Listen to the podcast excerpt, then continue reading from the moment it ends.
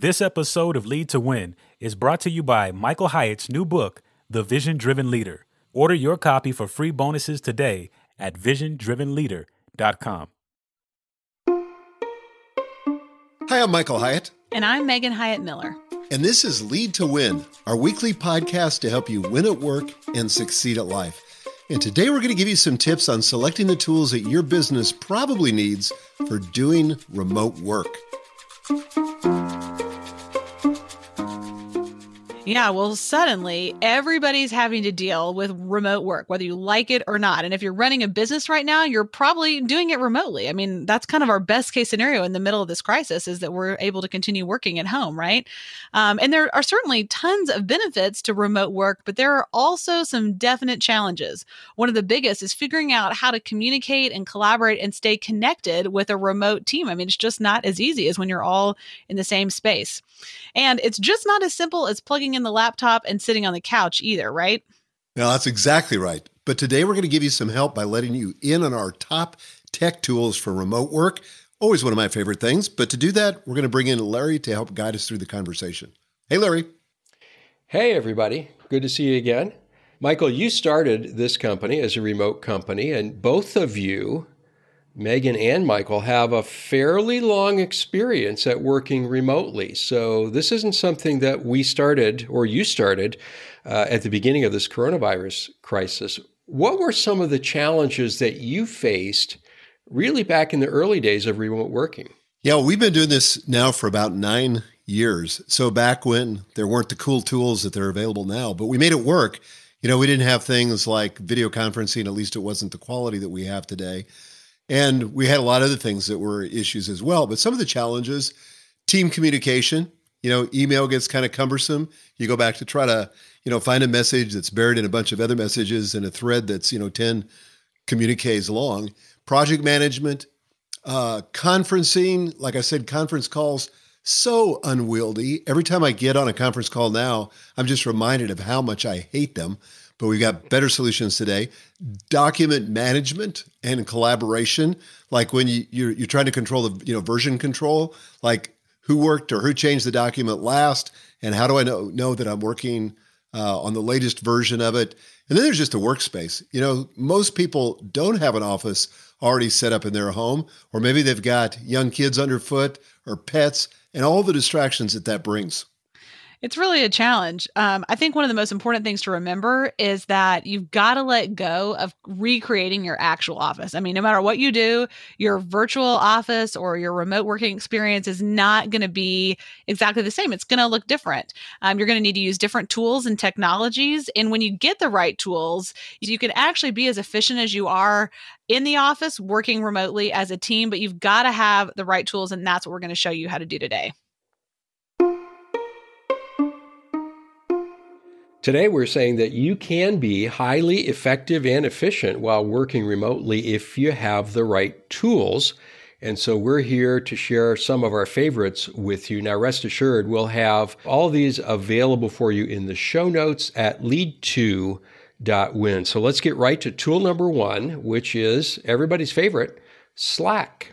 Yeah, Slack is our tool for internal communication. It's completely replaced internal email. So we don't email each other at all anymore. And we've been using this for probably four years. Megan, do you think? I think so. Something like that. Yeah. So here's the thing when you're working remotely, you're missing all the opportunities for in, informal communication, drop in visits, lunchroom conversations, quick chats, before and after messages or meetings. But we use Slack every single day for all internal communications. In fact, we have a rule that we don't communicate via email unless we happen to be forwarding an email to somebody in our team. But um, most people are familiar with it. But if not, you got to check out slack.com. It's kind of like social media in some ways. And in other words, it allows you to communicate quickly and spontaneously. And it's a lot of fun. It just seems a lot less formal than email. And it really kind of has sort of the benefit of chat, but also not the, the distraction side of chat because you can use it either synchronistically, which means you communicate in real time. You can actually see when somebody's responding back to you. It says, you know, Megan is typing. Or you can use it asynchronistically, which means that you can check it whenever you want it. The messages will be there whenever you're ready to process them. Which is important right now because if you're working remotely especially as a team there's this temptation to kind of be always on you know from the minute you wake up to the minute you go to bed you're at your computer and you're you're checking. You need to have the ability to have asynchronous communication so people can have a defined work day and not feel like they're constantly working. And so that really helps. You know slack is really versatile unlike email, right? Because email, you have to have all these threads and it gets really confusing to figure out who left off where and all that kind of stuff unlike that in Slack, you can create uh, channels that are topical in nature or product based, or I mean, there's a lot of ways you can organize it, but it really keeps things um, kind of like a bento box, you know, so you don't lose sight. For example, we have a podcast channel. So any communication that we have about this podcast happens in that channel. And we have a channel for uh, marketing, we have a channel for sales, we have a channel for various other products that we have. We have an HR channel, we have an employee kind of communication channel where any messages we want to share with the entire team are posted there. We also, this is fun, we also have what we're calling a good news channel. And every day we post a confidence booster uh, prompt where we ask people to share what they're grateful for about um, the team or the company. So they're just kind of looking for things that are um, making them feel grateful today and also what's making them feel confident today. And that's how we start every day in Slack. So it's just a great way to communicate even beyond the transactional nature of work work so that you sort of start to simulate what people get to experience in the office when they're together. You know, the other thing we should note too is that you can upload video, you can post images, you can upload files.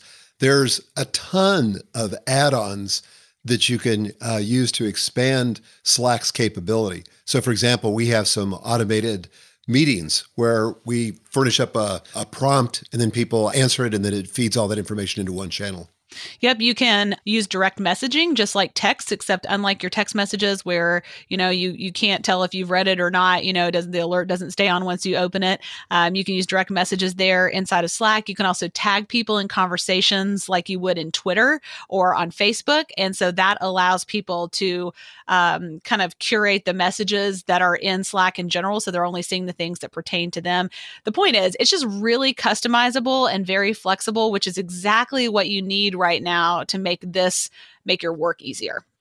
Well, I don't know how you guys feel about this feature, but I know from the team's perspective, the ability to use emojis and to yes. upload GIFs is the fun part of using it's Slack. so fun. We love that. I mean, I, I, think that's what you have to realize is that there are certain intangible losses when you move from a in-person work environment to a virtual, totally 100% virtual work environment. And a lot of it is that kind of human, humorous interaction that people have. And so the the creators of, of Slack have programmed a lot of that stuff in there that you can take advantage of. And if you've been relying primarily on email as your communication tool internally, you're going to be pleasantly surprised to discover how evolved this is and how much there is available to kind of make up that gap between the in person experience and the virtual experience. You know, at one point, we tried some other solutions, like Microsoft Teams has a solution, Facebook has a solution. There are a bunch of knockoffs of Slack. And so I thought I had found one that had a lot better features and was more asynchronous. But what we discovered when we got in it, it just wasn't as fun. I don't know how else to explain it. But the fun factor of Slack is kind of a culture creating or culture reinforcing aspect to it that I, I don't even know how they package it or market it. But once you've experienced it, I would never go back. Yeah. And if you're in the process of moving from being totally in person to virtual, this is one of the most important things you have to think about is how are you going to meet the kind of basic human needs for connection that your team is used to getting in the office? How are you going to do that in a remote landscape? And that's where these tools we're recommending really come in handy. Good point. So, tool number one for remote work is Slack. Let's get to tool number two Zoom. I feel like we're in a comic book here. Pow, maybe is the next one. But let's talk about Zoom. Well, we love Zoom. This is a, a, tool for video conferencing. It is our preferred tool. And now it's the preferred tool of millions and millions and millions of people all over the world. They're, I think, struggling a little bit to keep up with the massive new demand. My, in fact, my uh, third grader was on a Zoom call with the kids in his class just yesterday. It was really fun to see. But you really need in a remote or virtual workspace, you have to have face to face connection with people. Even if you're not in the same room, people need to see your face, especially if you're a leader. It's important when you're delivering messages to your team during a crisis or when the stakes are high that people can read your facial expressions. And so using a video conferencing tool can really help you with that. So we use Zoom for all of our meetings that normally would have happened in person. So whether that's one-on-one meetings or departmental meetings or executive team meetings or all team meetings, including uh, coaching sessions with our coaching clients right now. Um, I mean, there's really nothing that we're not using this for. Um, some of our team members are even using Zoom to uh, work together at the same time, kind of like create almost like a virtual coffee shop where they decide that they're going to work together for an hour, say, at a time, and they're just going to jump on for the accountability of staying focused and set the timer and be face to face, but not really interacting. So there's so many ways that you can use this. Um, there's also a neat feature in Zoom called breakout rooms where you can organize people into groups. So if you were to have a large meeting or maybe you wanted to host a meeting for your clients and you needed to break them up into smaller groups, that's a really great feature too, where it's very simple to administer. You can pull people into small groups and then pull them back into the larger meeting. I think it's important to mention that there's basically three different flavors of Zoom. So there's like, you know, the kind of what we we do typically when we have a meeting with a couple of people or with one person, and there's a free version of that and there's a paid version of that. The free version only allows you to talk for 40 minutes. Some people see that as a feature, not a limitation. So you kind of have to cut to the chase and have a 40 minute meeting. But the paid version of that gives you all the stuff that Megan was talking about. But then there's uh, Zoom for meetings. I'm not quite sure how these different tiers work, but that's where it has, Megan, the feature you're talking about breakout rooms. People can raise their digital hand. Like when I do coaching sessions with our clients, people are, they come in, they're automatically muted, so they can't talk unless I unmute them and recognize them because they have their hand up, which is amazing. They've got polling inside of it. And then the big super duper version of Zoom is the webinar version that we use. And we can literally have thousands of people on a webinar. Very, very slick, very robust. We've really never had any trouble with it. But it is, you know, being hammered right now. To be honest, I've been pretty amazed at how it's held up. They've been able to scale that company pretty quickly, even though you've got like all the major networks that are using him. Jimmy Fallon's promoted him. I mean, everybody's talking about him. They've had to had an influx of tens of millions of new us- users. Even my 85 year old parents, I got on Zoom, and I'm talking with them about three or four times a week via Zoom from third graders to 85 year olds. Everybody's using There you go. And in between. And really, I think what you're saying is there are solutions that are great for somebody who's an individual or uh, a solopreneur, and there are also enterprise level solutions that are almost infinitely scalable. And any of those options are going to be available to you through Zoom. Hey, I got to say one important note about using Zoom. If you are new to video meetings. There are some etiquette pointers that you need to um, adhere to. First of all, you should be prepared to be on camera. There is nothing more annoying than having a video meeting with someone who's not on video. It kind of defeats the whole purpose. Um, when you get on, and this is speaking as a, a, mother of five kids with one very loud dog also at home, um, you need to turn your mic off unless you're speaking. So this is particularly important if you're having a group meeting, uh, but you don't really want to hear background noise. And it, to you, it may sound just like very quiet ambient noise, but because of how your microphone picks up sound, it may seem particularly loud to the people that you're with. I mean, if you've ever had a, a meeting like this with someone's in a coffee shop and you hear like all the barista sounds in the back, it can be nearly, you know, ear piercing. So make sure to mute yourself, make sure to be on video, and make sure to not be doing other things while you're on because remember, you're on video. This is not a conference call. You can't be answering email or texting or doing other things while you're on one of these calls. And get yourself centered in the frame. How you see yourself is how other people see you. this is one of the things I was trying to tell my dad the other day. You know, like I'm, he looked like uh, who's that old character that used to, you know, have his hands over the fence? So my dad, all I could see was like the his forehead. I said, Dad, look at your image, uh, you know, in Zoom. I mean, you can see right there. That's what I'm seeing. I'm right. seeing your forehead. And he's like, Well, what's why is that a problem? well, you don't want people looking up your nose. You don't want to be backlit. You know, you want to be appropriately dressed, like all the things. Just you know, this is one of those uh, occasions, Megan, where you mentioned that this just isn't going to be the same as the in office experience. There's a different dynamic here. One of them is that when you are in a Zoom meeting, you're not sitting around a table everyone is looking straight at everyone else. That's right. So you're seeing everyone's facial reactions at the same time. Makes for some interesting dynamics. I think it's much more interactive than most meetings are. That's true. So tool number one is Slack. Tool number two, Zoom. Let's get to tool number three, and that is the G Suite. Okay, so you've got to have a tool for document sharing. So there's a lot of them out there. Microsoft Office, they now have collaboration features. Uh, even Pages for Apple, you know, if you use that, that's got a collaboration feature. But we've looked at them all, and in our opinion, we believe that G Suite, which is Google's solution, is the best. So they have Google Docs, Google Sheets, and so forth. But what it allows you to do is to not only share documents and adjust the permission settings. So you don't have to share a document with everybody. You can share it with people outside the organization, inside the organization, and so forth. But it also will track changes. So you can literally watch each other editing the same document. Now, we never really do that, but occasionally you'll be working on the same document together. And I can be watching Joel's cursor, for example, and he's typing in stuff and I'm typing in stuff but it's just it just seems to be the simplest solution out there. The other thing I like about it, because I used to like Microsoft Office because it was so stinking configurable. You know, you could adjust everything. Well, that's also the problem with it. You know, for the most part, I just need to get the content out there. I don't need a lot of fancy formatting because this document's never going to be printed. It's only going to live electronically. But even with the G Suite, you can print those uh, documents out as well. You just don't have as much control. Yeah, I think the great thing about this is it's really a tool for collaboration. And if you hear us say one thing, hear this, you've got to have solutions for collaboration because you're just not going to be doing it in the way that you previously did in a normal office setting. You know, you might be in a meeting with a whiteboard where you're collaborating, whereas now you're going to do this in an environment like G Suite, you know, in Google Docs or something like that.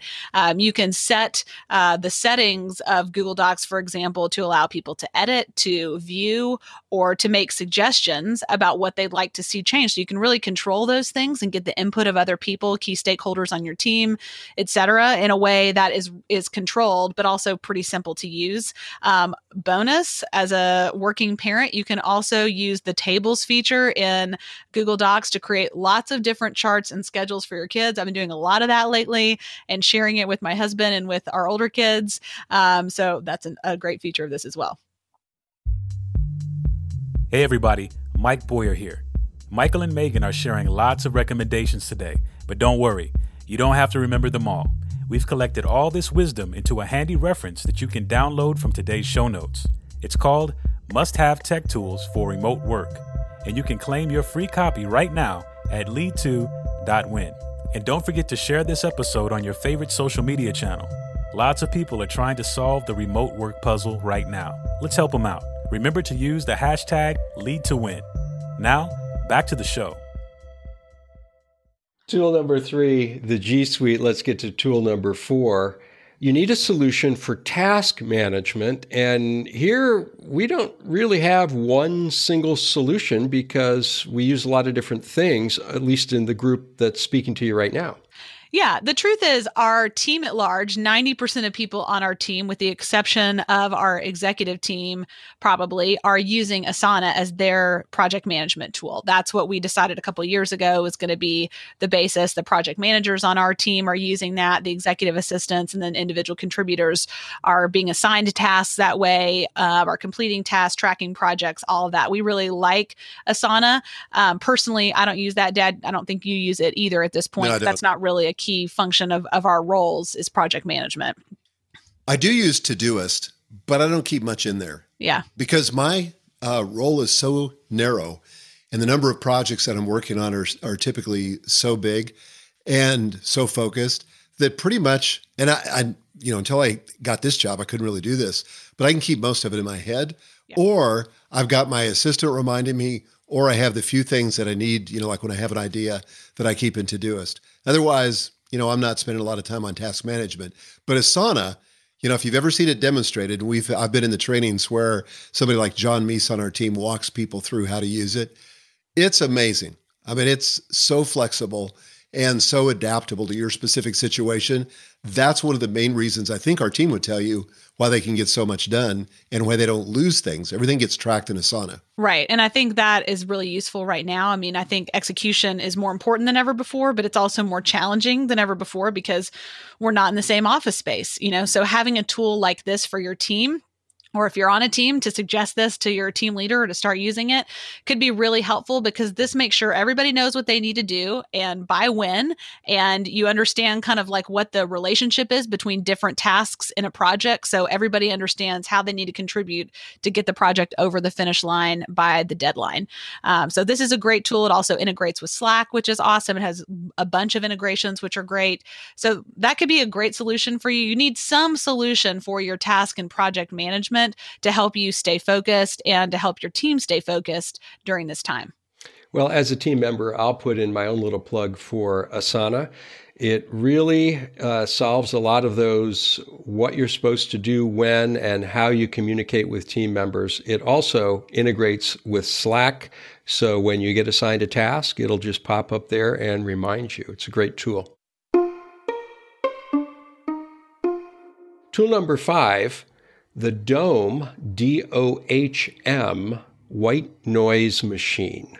This might be my very best tip of all, especially for those of us who are trying to figure out how in the world to get our work done with our kids home at the same time. You know, for the last few weeks, I've been recording a couple of podcasts every week. I've been doing webinars, Facebook Lives, basically a bunch of live uh, streaming or live broadcasting where my kids walking in would be you know, not really a welcome thing, or having them loud right outside my door. My office is right at the front of my house, next to my front door. So if the dog barks, you know, you're going to hear it, or the kids are out there playing. So my solution is that I actually have two of these noisemakers right outside my office door in the entryway of my house, right, kind of tucked into a little corner. And the truth is, I'm rarely distracted. I mean, this this has been a huge lifesaver for me. I, I want to say they're maybe around forty dollars a piece. You can get them on Amazon. Um, they come in a bunch of different colors, and there's some something about the particular frequency that they use that really is effective at cutting out uh, background noise. These are, if you have ever been to therapy or maybe even some kind of a doctor's office, you will often see these in the hallway outside of doors because they're just that effective. So for me, this is one of my real secrets to success when working at home when there are a bunch of other people at home. Now, this is something we actually use in our physical office as well. We haven't been there in a month, but uh, but that's something we use in our physical office because our office is built for collaboration, primarily a co-working space, but just for our team. But it does help create a psychological space when you don't necessarily have a physical barrier.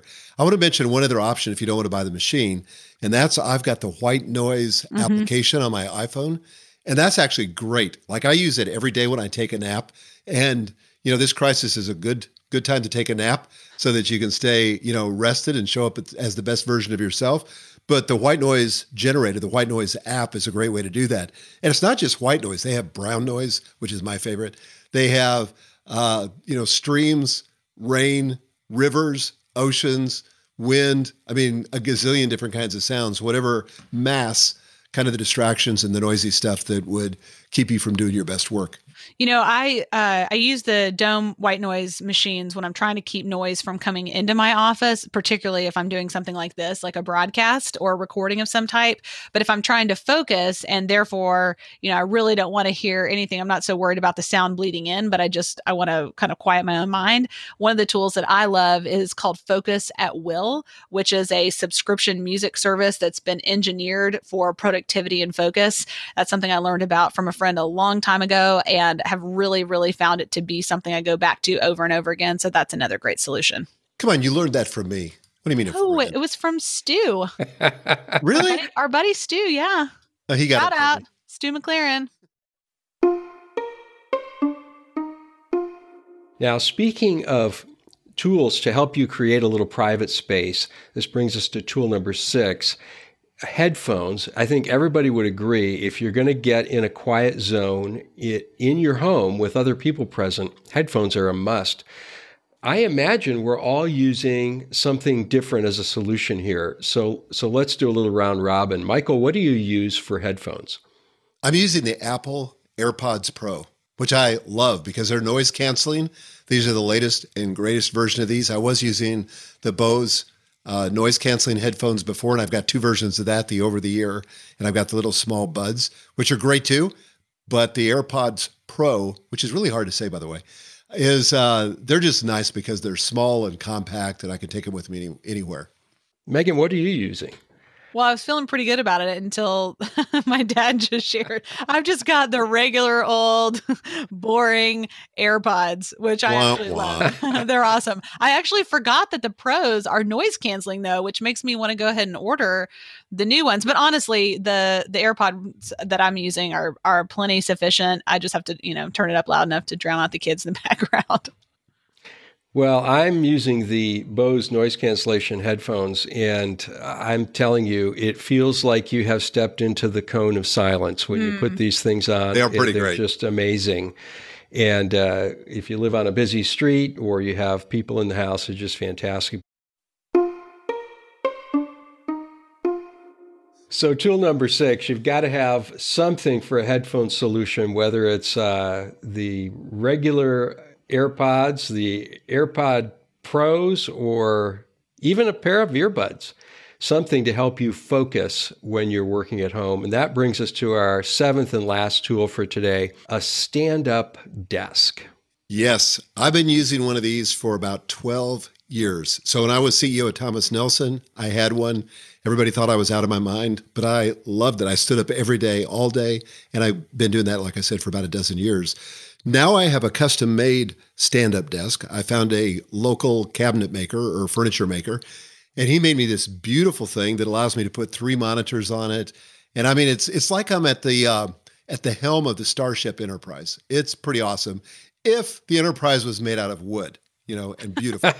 so, so you have to use your imagination there. But but the thing I like about it, it really does keep me alert. It keeps me focused. And you burn a lot more calories when you're standing than when you're sitting because, as somebody said, sitting is kind of the new smoking. It's not as good for your health. And I occasionally sit down. You know, I'll, I'll go in the house and maybe work, you know, somewhere else where I can sit down. But I, I just love standing. It's just kind of my natural posture now. Well, I like it too. I have a stand up desk at, at my house. And one of the things I really enjoy about working from home is that I have one. You know, if I'm at the office, I'm normally in a meeting and I'm sitting at a conference table. So it's kind of an unexpected benefit of being home is the opportunity to use my stand up desk more often.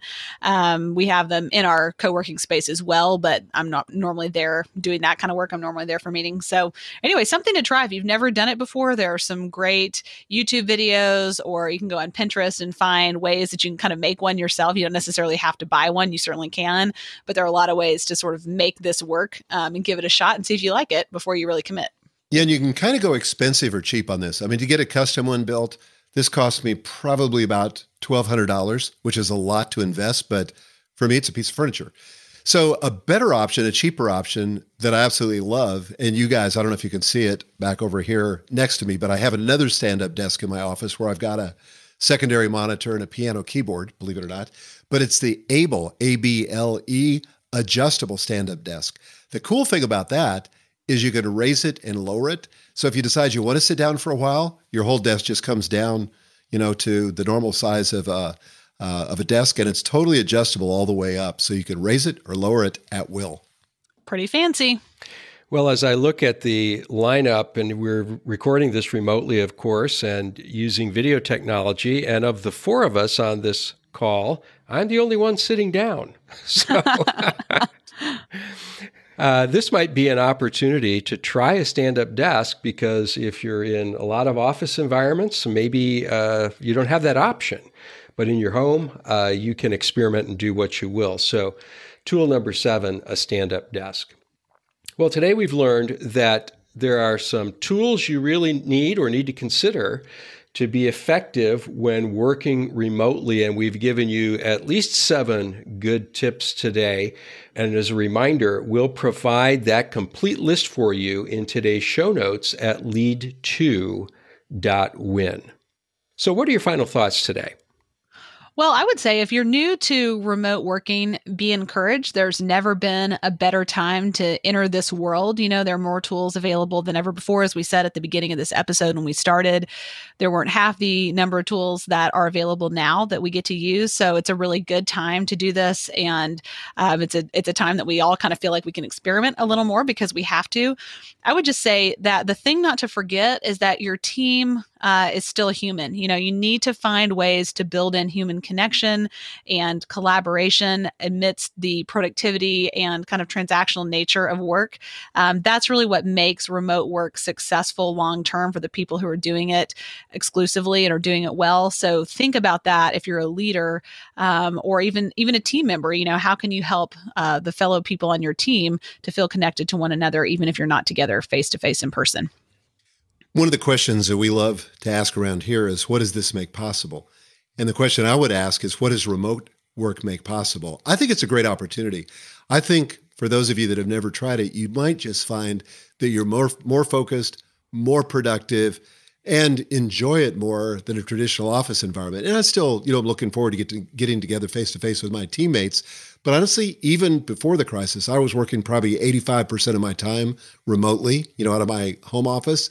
And I love it. But this is a chance to reinvent work and make it work for you. Well, Michael and Megan, thank you for these great tips today. And I think I'm going to run right out and get myself a stand up desk. Uh, no, hey. wait. I, I can't because of the coronavirus crisis, so I'll have to put that one on hold. You can order it. okay, maybe I'll do that. Amazon. Thank you for these great tips. Hey, thanks, Larry. Thank you guys for joining us today, and we'll see you right here next week. But until then, lead to win.